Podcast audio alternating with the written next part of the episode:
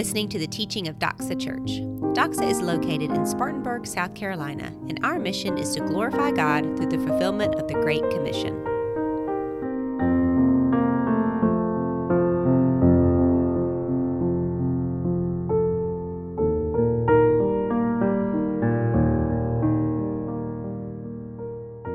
If, if you're like me, how many of you have, have just been going through like a rough season? Like, don't, don't be bashful. You can raise your hand.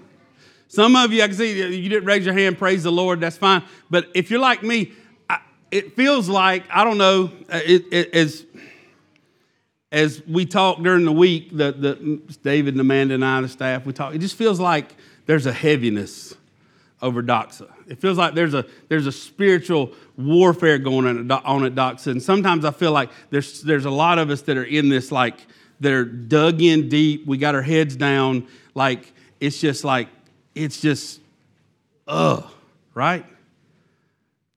Like, I mean, we're, we're in a season of life in our family where it seems like we can't catch any type of little break at all.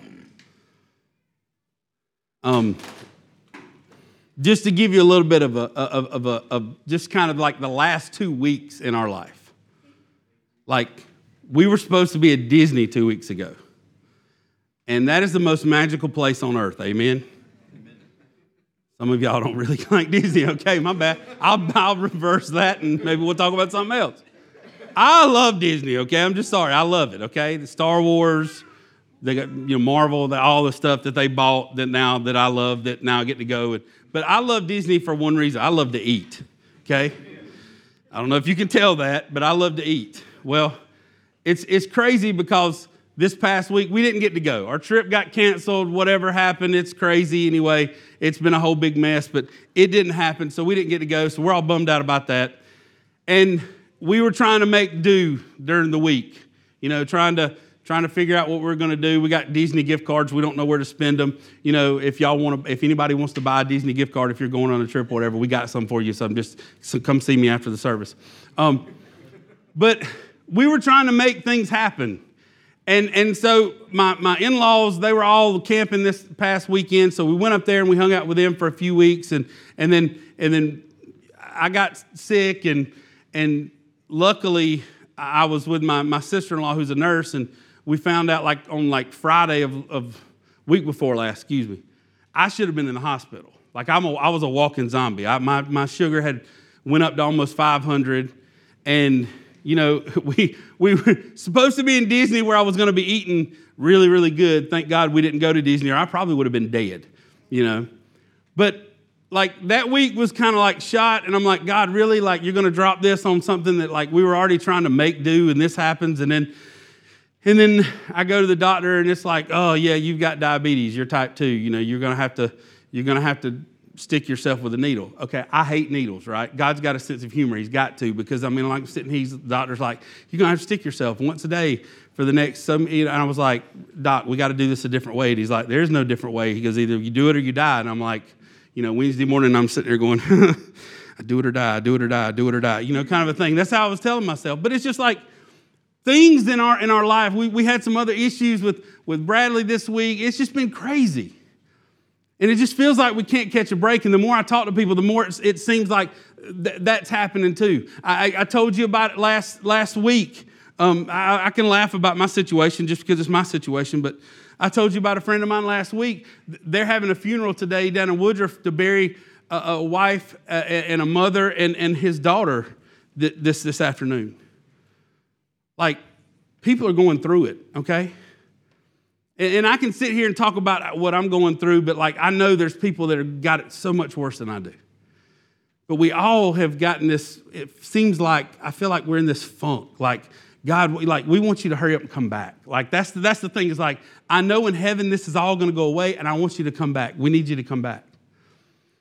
But as I was, as I've, I've been praying about this and I've been, you know, thinking about this, this message, God has been shaping it and moving it and doing all this kind of stuff. He keeps bringing me to this word. So if you got a Bible, turn to Exodus chapter 4, verse 31 is where we're going to be. This is going to be a weird message. I'm going to bounce all over the place. It's really going to be like a survey. We're going to start in chapter 4. We're going to end in chapter 14, but we will get there. Y'all can follow along.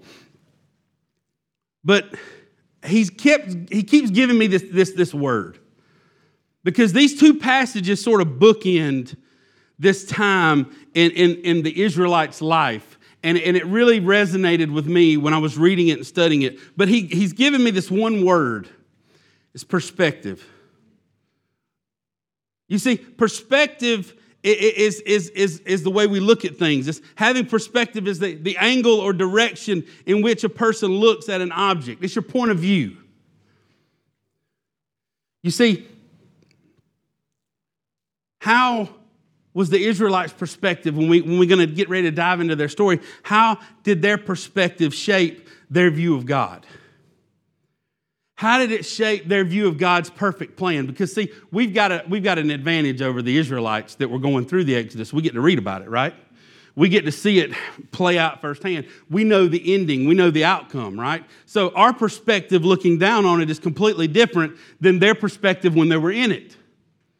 And so, that's what I want to look at this morning. So, so again, perspective is, is, is an angle or direction in which a person looks at an object. And the object that I want us to see this morning is our story. We all live and we all tell a story. Every single one of us. You see, David was just talking about it when he was talking about restore a little while ago. It's, it's amazing to see. We, we all, if we, if we were able to get up here this morning and, and share testimonies, I'm not going to do it because it would, you know, y'all don't, y'all don't, y'all don't want to do that, right? because we'd be here forever. Some of y'all like to talk like me, but it's my turn, so I'm talking. Um, but we all tell it we all have a story. And it's amazing to see, like in, in life group. I love, I love life group. And when we when we break off and the, and the, the guys go one way, the girls go, but it seems like when we break off, we have this time where we get to tell our story, what's going on in our life. And, and not every, t- every story is good. Like every story, like I'm, I'm sitting there some, some Wednesday nights going, I'm glad that's not my story. You know, and I'm sure there's some guys looking at me going, I'm glad that's not my story. But we all tell a story.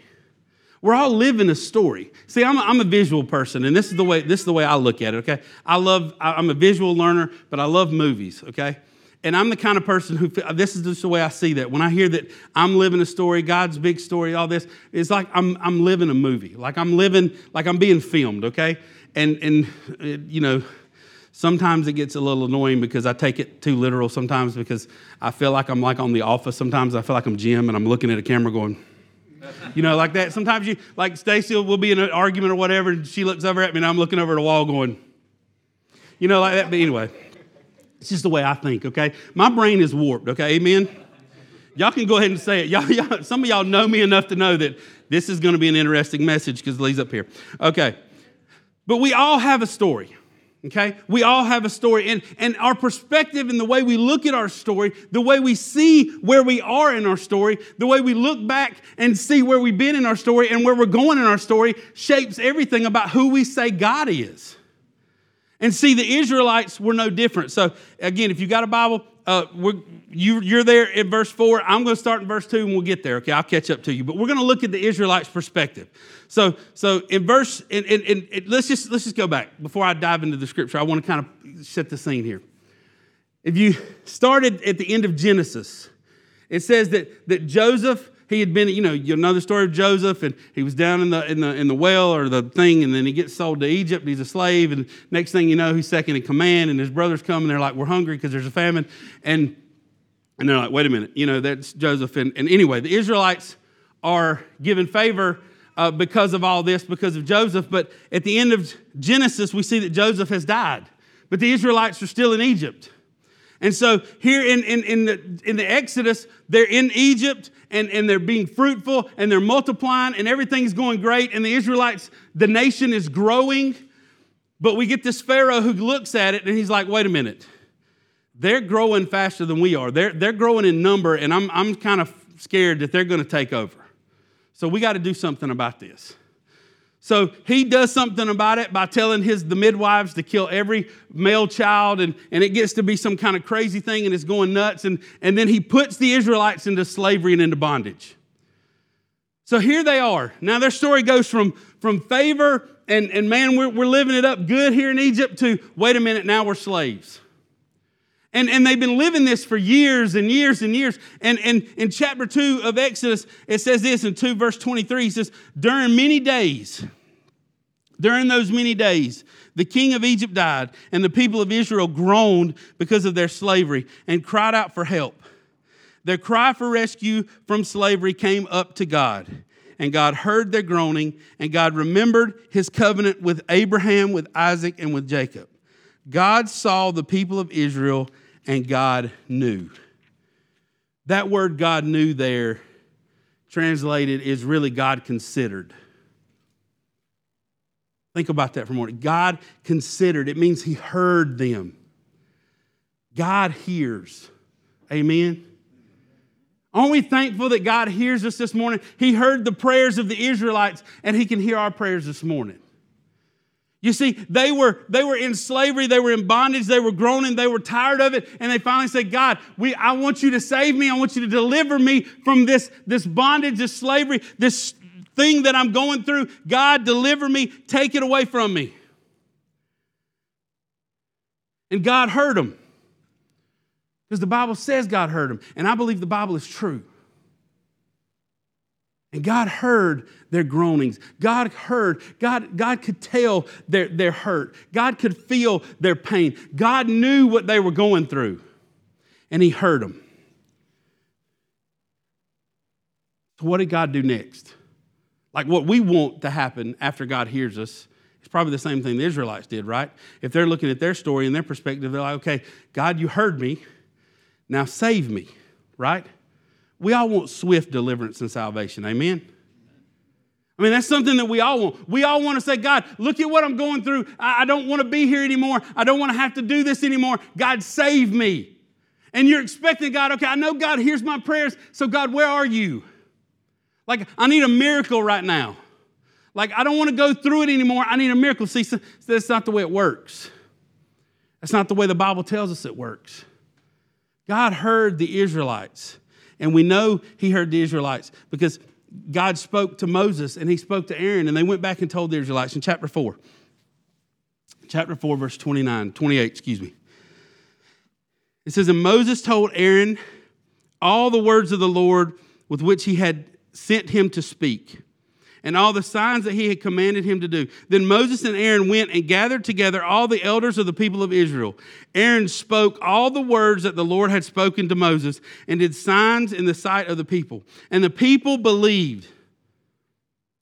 And when they heard that the Lord had visited the people of Israel and that he had seen their affliction, they bowed their heads and worshiped. The Israelites had a reason to worship, right? Come on, you gotta talk back to me, right? Yes. Amen. They had a reason to worship. Why? Because that God had given them, like He had come down and He said, Hey, I heard you. He sent Moses and Aaron to go tell them, Hey, I heard you. And so they got a reason to worship. And so here they are worshiping because they understood that when God heard them, that means He's going to do something. He's going to do something about their situation. And see, we, we understand they had a reason to worship because in, in chapter 3, verse 16, it says, Go and gather the elders of Israel together and say to them, This is what God told them. Okay? This is what God told them. This is the reason they, they had to worship. God speaking this to, to Aaron and Moses. He says, The Lord, the God of your fathers, the God of Abraham, of Isaac, and Jacob, has appeared to me, saying, I have observed you and what has been done to you in Egypt. So not only has God heard them, he has considered what's going on with them. He knows what's happening. He has told them, He goes, I have seen what's going on with you. Verse 17, and I promise that I will bring you up out of the affliction of Egypt to the land of the Canaanites, the Hittites, the Amorites, the Perizzites, the Hivites, and the Jebusites, a land flowing with milk and honey. God promised to deliver his people. God heard his people, and then God said, Now I'm going to get you out of there. I promise. He said, I'm going to deliver you. Can you imagine being there? In that moment, when the elders come back to the people, of uh, the, the Israelites, and they're saying, hey, guess what? God heard our groanings. God heard our cries. And God has told Moses and Aaron, they came and they spoke to us and they said, this is what God said to them. He is going to deliver us.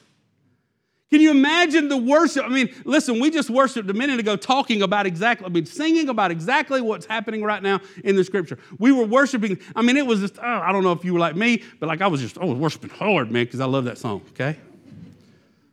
And I was like, man, I'm so glad they played this right before I got ready to preach because I needed something, man, mm, I'm ready to go punch the devil in the gut. Um, but, I mean, they, can you imagine how they worshiped when they heard that? When they heard that God had heard their cries and said, I promise I will deliver you. Think about the next morning when they woke up and they had to go back to work. And they had to go back to being slaves again. You wonder if they were all looking around going, okay, what's God going to do? When's it going to happen? Imagine day after day after day that happens, and you're looking around going, God, what are you going to? God, he promised he's going to deliver us. Where's it? I mean, it's got to come sometime, right?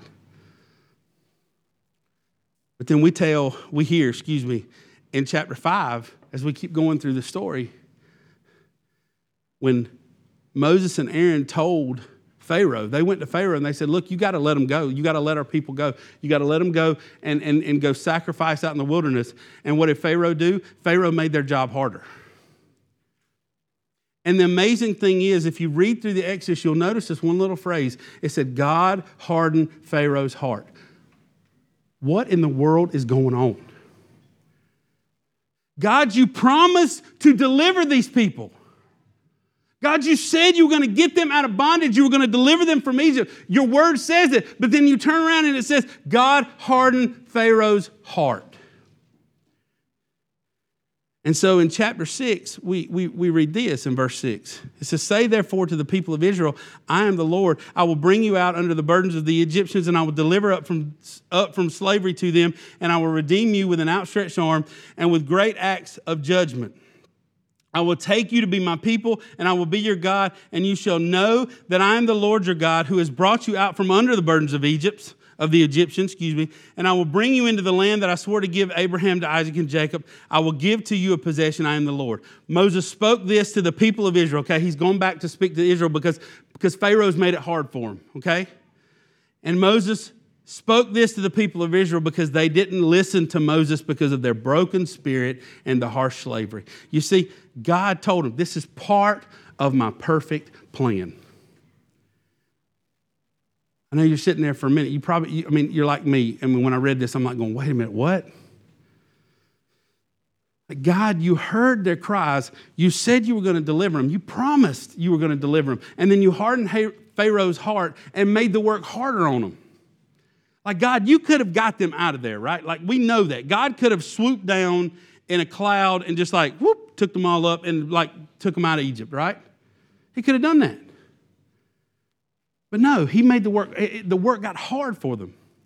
And they and, and, and look what it says there. Look what it says there chapter 6, verse 9. Look what it says there. Moses spoke thus to the people of Israel, but they didn't listen to Moses because of their broken spirit and harsh slavery. You see, day after day after day, they had to go back out there and they're making bricks, and it's harder than it was before. And now they're starting to doubt, right?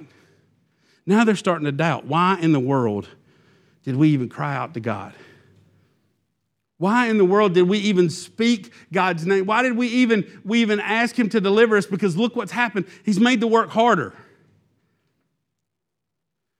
You see, where was their perspective? Their perspective was on their story, their perspective was on what was going on there. And I can't blame them, right? I mean, you, we, we, we could probably take a survey of this room. We would probably do the same thing, right? If that was us and we had prayed for God to deliver us and God said, Yes, I'll deliver you, and then the work got harder, I'd be, I'd be a little bitter too, right? But we see over the next few chapters what God was, was doing. And we see the, the 10 plagues. And see, the 10 plagues, we, we look at that, we're like going, okay, like what, okay, this is a strange turn in the story. Let's, let's, okay, let's check this out. Moses and Aaron keep going to Pharaoh, look, you've got to let my people go. And it says, God hardened Pharaoh's heart. And he kept saying, no. And God told Moses and Aaron, all right, go tell him, I'm gonna, I'm gonna put some plagues on. I'm gonna, I'm gonna make him wish he'd let him go. I'm gonna make him wish that he would have, he would have just said, get out of my sight, get out of here. And so, so over the course of, of what some scholars think is a year, some think it's a year and a half, some think it was stretched out to be 10 years. It's, it's all over the board. But over the course of, of a period of time, God sent these plagues to Egypt, or to Egypt, yes. And see, the reason is like, again, we can sit back on this side and we can see this was all part of God's plan. Because what God was trying to do here is, is if you understand a little bit of Egyptology, which I tried to study a little bit of it, is that Pharaoh was in charge of control. He was in charge of what the, the Egyptians called Ma'at. And what that is, is he was in charge of making sure that all the gods were happy and making sure that control, that, that, that everything flowed the right way. He was in charge of order. Ma'at just means order. And he was in charge of the order of things and keeping things flowing right. And what God did was God kept sending these plagues, and he's not doing it just because Egypt's bad people and Pharaoh won't let, let the Israelites go. God's doing this because he's wanting to show Egypt and the whole world I'm bigger than your puny Egyptian gods. I'm bigger than those idols that you worship. And so, 10 plagues, water turned into blood. That, that was directly against uh, three Egyptian gods Num, Hapi, and Osiris. He did frogs. That's Hepi and Hek. Okay, I might be deliberately butchering these names. Eventually, I'm just going to stop saying them. You can look it up. But like these were gods where the frog actually talked about fertility. So, I mean, he's sending all these frogs, and it's like so many frogs, like it stank, it was nasty, and then they're all dying. I mean, can you just imagine that? I mean, just frogs everywhere, like, ugh.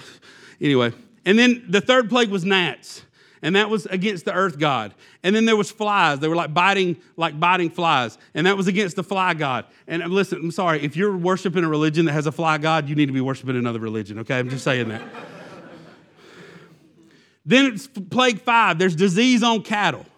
And a group of Egyptian gods, there's a whole group of them that were associated with bulls and cows that had, you know, heads of bulls and, and, the, and the, the body of a human. It, it, that, was, that was a direct knock on them. Then boils on the skin. It was aimed at, the goddess of epidemics and the god of healing. Like, like God is just, just barrage of one thing after another. And he, again, he's not doing this to hurt the Egyptian people as much as he's trying to show them that I am God. I am Yahweh over all gods. I am the God of gods. I'm the King of kings and Lord of lords. That's what he's trying to show them. Then the seventh was hail. And that was against the, the sky goddess and agricultural gods because it decimated all the, the, the, the, crops. Then the locust came.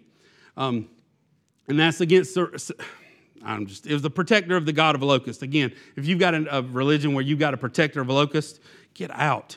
Um, come on. And then nine was darkness. And there was a whole group of Egyptian sun gods that this was, just, I mean, again, in their face. And so all these plagues going straight through to the 10th one, which was the death of the firstborn, which ironically is exactly what the Pharaoh did to the Israelites to try to keep them in check. And God says, I'm going to send a death angel and I'm going to take out the firstborn of everything. And that was against Egypt, all of Egypt's gods. That was to say that I'm just gonna, I'm gonna come in and, and, and take you out completely and show you that I'm God. And the amazing thing about plague 10 is how he showed the, the Egyptians the way he meant business, how he showed the rest of the world that he meant business was he told the Israelites, he's like, go, sacrifice a spotless lamb and take the blood and put it on your doorpost. And when the death angel comes, he's going to pass over you and you will be saved. Now, again, think about this from the Israelites' perspective. They had to deal, they didn't have to deal with every single one of these plagues, but the first three of the plagues they had to deal with. And then it tells us in Exodus that the rest of them, that, they were, that was only targeted to the Egyptians. But they have to sit there and watch this. And they're still in slavery and they're still in bondage and, and they still are wondering, okay, God, what are you doing? We see you doing all these things to the Egyptians, but what are you doing for us? Like, God, you could have taken us out of this, right? You could have gotten us out of here.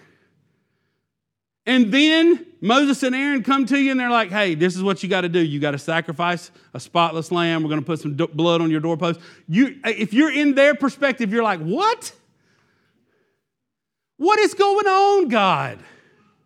We just asked you to take us out of Egypt. And now we're smearing blood on doorposts? What is going on? And imagine for a moment that morning they wake up and the wailing and the crying and the horror of the Egyptians as they wake up to their firstborn being dead. And realizing in that moment that they have been saved and they have been delivered because of what God did on that Passover. So you can imagine at this point, the Egyptians were ready to get them out of there, right? I mean, if you're the Egyptians, you're like, look, hey, I mean, I'd be going to Pharaoh going, I don't care what Moses and Aaron, look, get them out of here, okay? We know that's because of them that this is happening. We want you to get them out. Get these people out of here. So in chapter 12, the Egyptians in chapter, uh, chapter 12, verse 33, it says this. He said, The Egyptians were urgent with the people to send them out. For they said, We shall all be dead.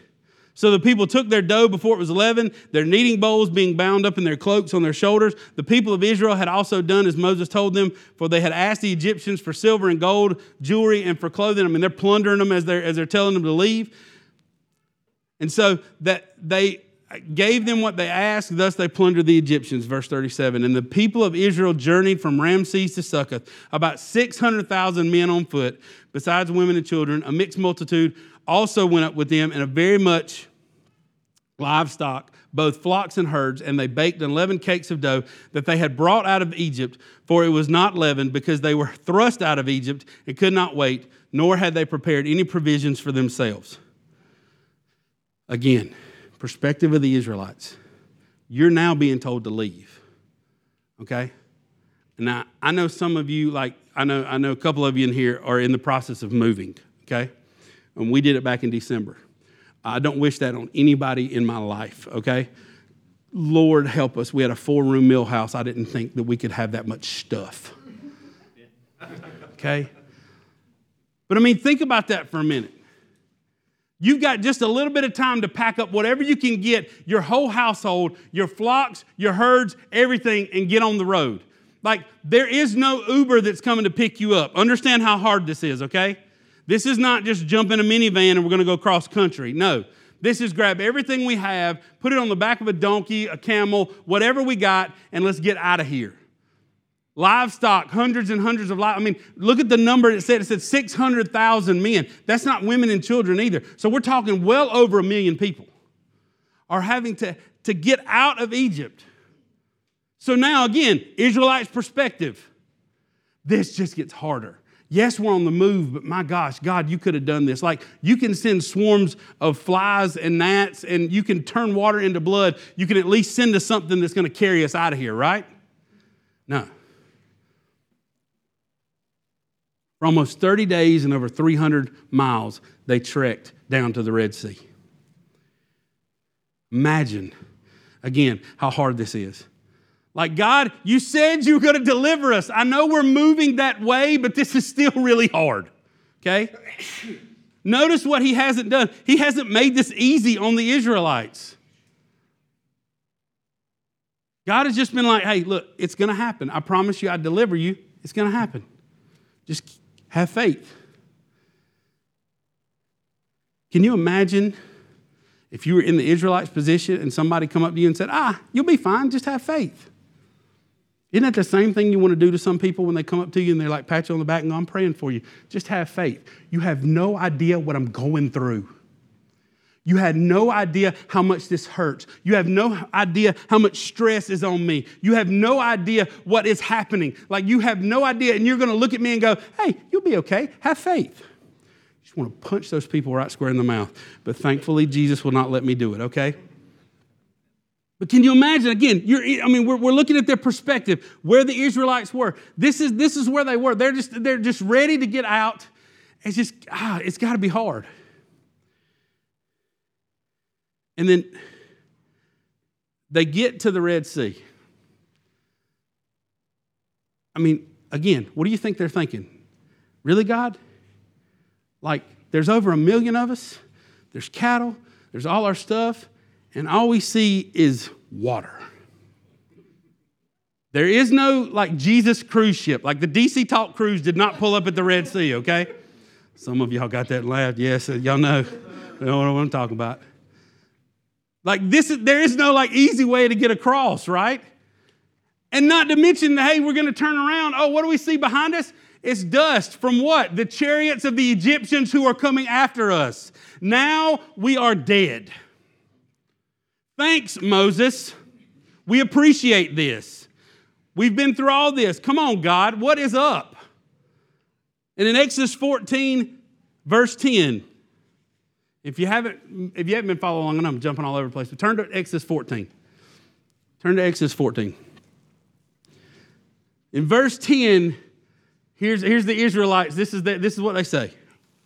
And the people of Israel cried out to the Lord, and they said to Moses, It is because there are no graves in Egypt that you have taken us away to die in the wilderness. What have you done to us, bringing us out of Egypt? It is, is not this what we said to you in Egypt? Leave us alone that we may serve the Egyptians, for it would have been better for us to serve the Egyptians than to die in the wilderness. Think about it for a second. What, what did they just tell Moses? We would rather be back where we were in slavery. Like it was so much better there. Wait a minute. Wait a minute, Israelites. Hold on. I'm looking at your story and I'm going, you just, you cried out to God to save you. And God promised He would save you, yet you're standing here now going, Moses, take us back. We would rather be over there, back in Egypt. We would rather be doing making bricks by hand. I don't care what God has for me. I'd rather be back over there wallowing in my own guilt and shame and sin. I don't care. Can you imagine? I mean, just for a minute in, in our lives. This is God's perfect plan, y'all. Okay, this is God's perfect plan. And for some of us, we're looking at it, looking in our situation, sitting where we are and going, God, I didn't ask for this. I don't want this. Just take me back to where I was. Like, at least I was comfortable in it.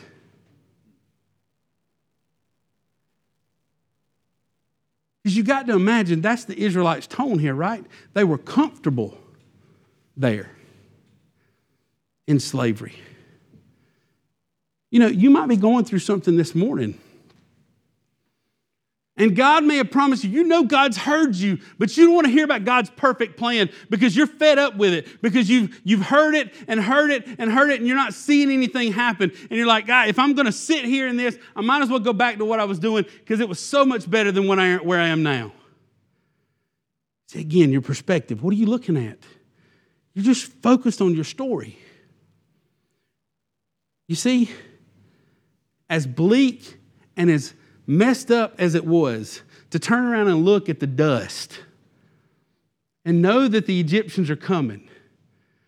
Just imagine for a minute what happened as soon as Moses' staff hit that water and everything just parts, right? You're sitting there going, what? Oh, oh. like your focus is here on a dust covered army that's headed your way. And everybody's like going, turn around, turn around, turn around. We're moving. Like we're, we're moving. How are we moving? We're stuck at the Red Sea. And then you turn around and see that there's dry land and there's walls of water on either side of you. Okay, we're moving. Let's go. All right, just get across. You see, in that moment, in the bleakest moment they had, in the moment that they're telling Moses, we want to turn around and go back and go back to slavery and go back to bondage, God delivered. You see, some of them weren't even paying attention to it because they weren't looking at what forward at what God was doing. They were looking behind them at what was coming. They were too caught up in what was headed their way to look to be able to see that God had provided a way for them. God delivers. Verse 28 there of 14. It says, The waters returned. Just imagine this. The waters returned and covered the chariots and the horsemen, and all the hosts of Pharaoh that had followed them into the sea. Not one of them remained. But the people of Israel walked on dry ground through the sea, the waters being a wall to them on the right hand and on the left. Verse 30 Thus the Lord saved Israel that day from the hand of the Egyptians, and Israel saw the Egyptians dead on the seashore. Israel saw the great power that the Lord used against the Egyptians. So the people feared the Lord and they believed in the Lord and in their servant Moses. From chapter 4, verse 31 to 14, verse 31. The Israelite story was all screwed up. It was all messed up. It was bleak. But you look right here and just imagine, again, imagine for a minute. Millions of people, livestock, all that you have, all your belongings. You're standing on dry ground. You're looking back at what was a dusty army coming at you. And now there, as the Bible says, the Egyptians are being lapped up on the shore, dead Egyptians. Like you realize, wait a minute, like pieces of chariot are coming up, like there's horses, camels, and you realize we're on dry ground. Like we've been delivered. You see, in that moment, they realized when God promised something, He delivered. You see, they, they, weren't, they weren't looking down anymore. You see, that's, that's the thing for us this morning. Okay, I tell you all that in that story of the Israelites, and we look at their perspective to ask you about your perspective. You see, the whole time they're going through it, where's the Israelites' eyes? They're looking down at their story. They're complaining about what they're going through. They're watching God do things that, that doesn't make sense, and they're asking questions, and eventually they get fed up and they say, We want to go back. You see, I don't know where you are this morning, but just like I asked the question before, there's some of us that are going through some things this morning. And I know just as good as, as anybody else that if you aren't careful, you'll sit there and wallow in whatever it is you're going through, and your eyes will be down and you'll be focused on whatever it is that you're going through. But what happens just for a moment when we look up? What happens when we look out at our, out of our story? What happens when we look out of our story and just for a moment look up to God's story? See, again, I told you at the beginning, we had this opportunity, this wonderful opportunity to be able to see everything that happened to the Israelites, right? We can stand there on the shore and look back and know you guys were going to be delivered. We knew what God was going to do. You see, we have this opportunity to be able to see their story and see how they fit into God's story. See, that's the great thing about you this morning. You fit into God's story. Like your story is not some, some independent film that's put on the shelf that nobody's going to watch or look at. No, your movie that you're making this morning, your story that you're going through, is part of God's story. Like you're going through what you're going through this morning because of God. Wait a minute. That you're really going to tell me that I'm going through what I'm going through, like the hardship that I'm going through, this that I'm going, like it's because of God? Yes. Because if you will allow Him, if you'll look up and out of your situation and look up to God, you'll realize that it's for His glory. And that He's writing your story and that you're going through your story so that He gets glorified so that when you stand on the other side of it, you're standing there on dry ground going, There's no way I could have done it, but God, you did it. Because, God, this is all about you. Yes, what happened was horrible. Yes, what happened stunk. I don't want to go through it ever again, but I can stand here on the other side of it and look back and go, God, I can see where you carried me through every place, through every hardship, through every part of it, I see where you picked me up and you moved me along. And, and, and I'm standing here today, not because of my own thing that I did, because I didn't get me out of it, but because God, you got me out of it. And see, the, the thing about it is this morning, this is what I love. The Israelites, okay, their hope was in a God that, that hey, they were following a pillar of, of, of a cloud and a pillar of fire, right? I mean, they're, they're, they're like following, uh, we don't even know what this is, but we're following it because Moses is going and we're following Moses. Hey, can I tell you something this morning? He has delivered you. You know how I know this? Because Jesus died on a cross for you. His blood was shed for you. You see, I don't care where you are in your story. I don't care where you are in your story. You may be at that point where you're looking at God and going, I just want to go back because it's comfortable. The pain, the heartbreak, the sin was comfortable. I just want to go back. And God says, Why? I've already delivered you out of it. Imagine that for the moment if you're the Israelites and the Red Sea has parted and you're standing there and you're going, uh, Do I want to cross over on dry ground or do I want to go back? Food was good back there. But I'm not going to be in slavery over here. Hmm, I don't know. I mean, come on, right? Who does that? We do that. We will stand here and we'll go, you know, God, I don't want to confess my sin. God, I don't want to have to talk to that person to try to reconcile that relationship. God, I don't want to have to deal with the pain that I went through because I could just wallow in the shame and the guilt and the pain over here and I'm comfortable to be there. I can hide it real good, God. You, you don't even know. Like I can walk on Sunday morning and have a smile on my face and go, yeah, I'm doing good. And in the inside, I'm falling apart. That's not what God wants. God wants you to understand that in your story, you've already been delivered. Like we can stand there. I know, I know you, you may be thinking right now, you're like, Lee, you're crazy because you're not in my story. You don't know what I'm going through. Yeah, I, I know that. But I know a God who loves you enough that he sent his son to die on a cross for your sins so that he could save you, that he loves you enough that he wants to, to empathize with you, that he wants to hold you, that he wants to be there in your pain, that he wants to understand your hurt. Listen, I, I got a friend of mine right now who's mad at God because his wife and his daughter are no longer with us. I don't have any words to, to say to him, but I understand that that's part of God's story. I don't, I mean, I wish I could say something different, you know? I wish I could come down and say something to him and be like, hey, it, like God's told me this and it's going to be that. No, I don't know. But I do know that that's part of God's story. That's part of God's perfect plan.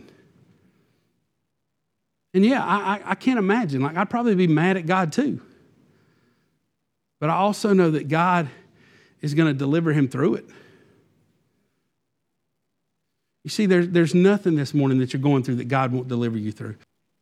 You see, that's what we got to be careful of this morning. Where's your perspective? What are you looking at this morning? Where are your where are you, where is your focus this morning? Because so much of it can be tied up into what's going on in our own life that we miss out on what God's doing. That we that we just we we we struggle to find peace in it, that we struggle to find hope in it, that we struggle to find rest in it. And God's like, no, nah, I don't want you to find rest in that. I want you to find rest in me. Like I've already got you out of it. And there's some of us this morning, I'm, I'm going to be honest with you, you're probably going to ask God, okay, then God, then why don't you do some supernatural miracle and get me out of it? I wish I knew the answer to that. Trust me, I'm, I mean, I'm going through some things in my life right now that I'm like, God, you can fix this, right? You are God. Like, I, I've seen what you can do. Like, I've seen miracles happen. You can fix this. You can get me out of this. And he's like, Yeah, but you need to go through it. That doesn't make any sense. God, what you're saying doesn't make any sense and then you're standing there on dry ground looking back on it. You see, what God put the Israelites through was so much bigger than the Israelites. What God did was to show the world that He was God, was to foreshadow. Go back and think about the Passover for a minute. He foreshadowed His Son coming into the world to die for the sins of every single person that would ever exist. He did that through the Israelites' pain. And again, if we focus on our story, we're going to miss out on what God is doing. When we focus on our story and we sit there in our pain, we're going to miss what God is doing. You see, some of you this morning may be going through what you're going through because God wants you to be a testimony for somebody else.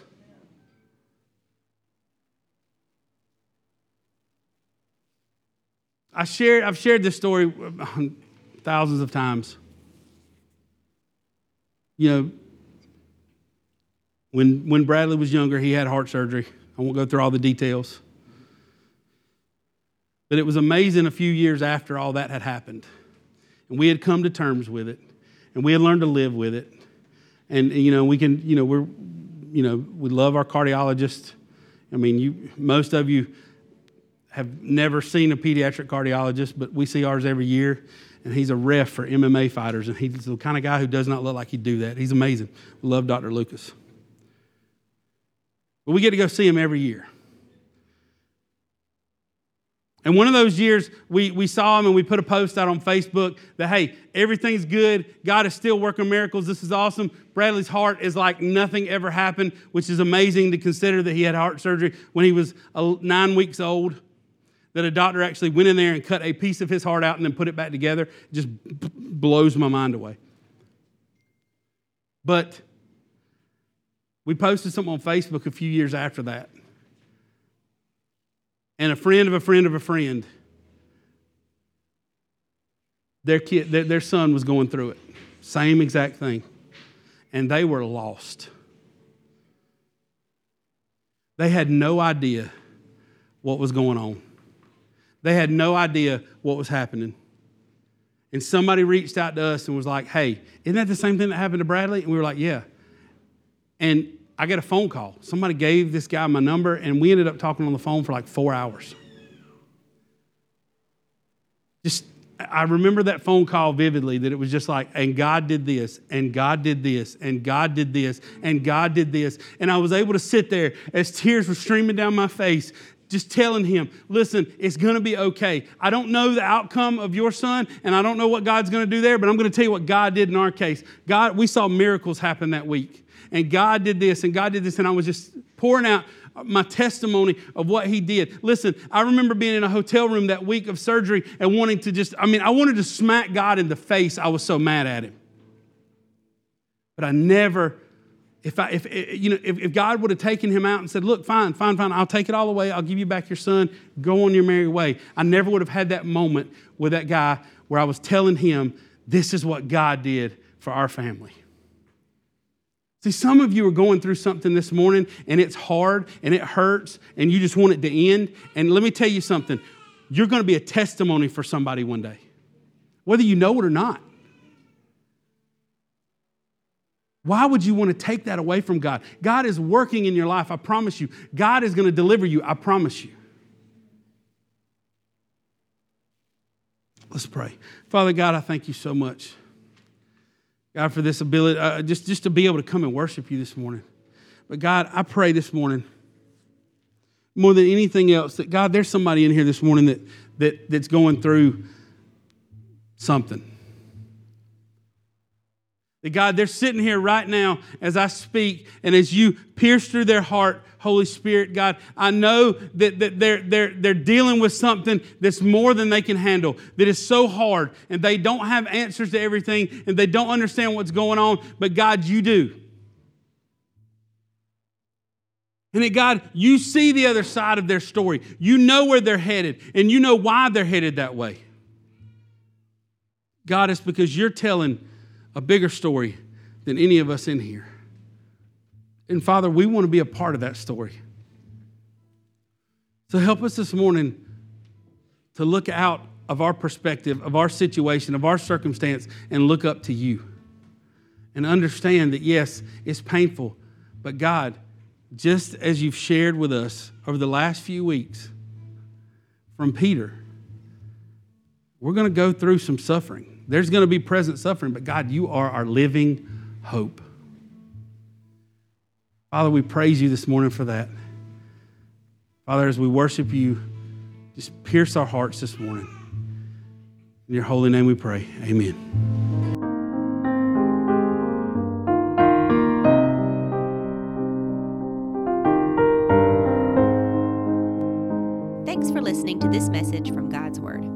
Have any questions about the topic of this sermon, or if you would like someone to follow up with you about applying this to your life, please reach out to us at info at doxaupstate.church. You are loved.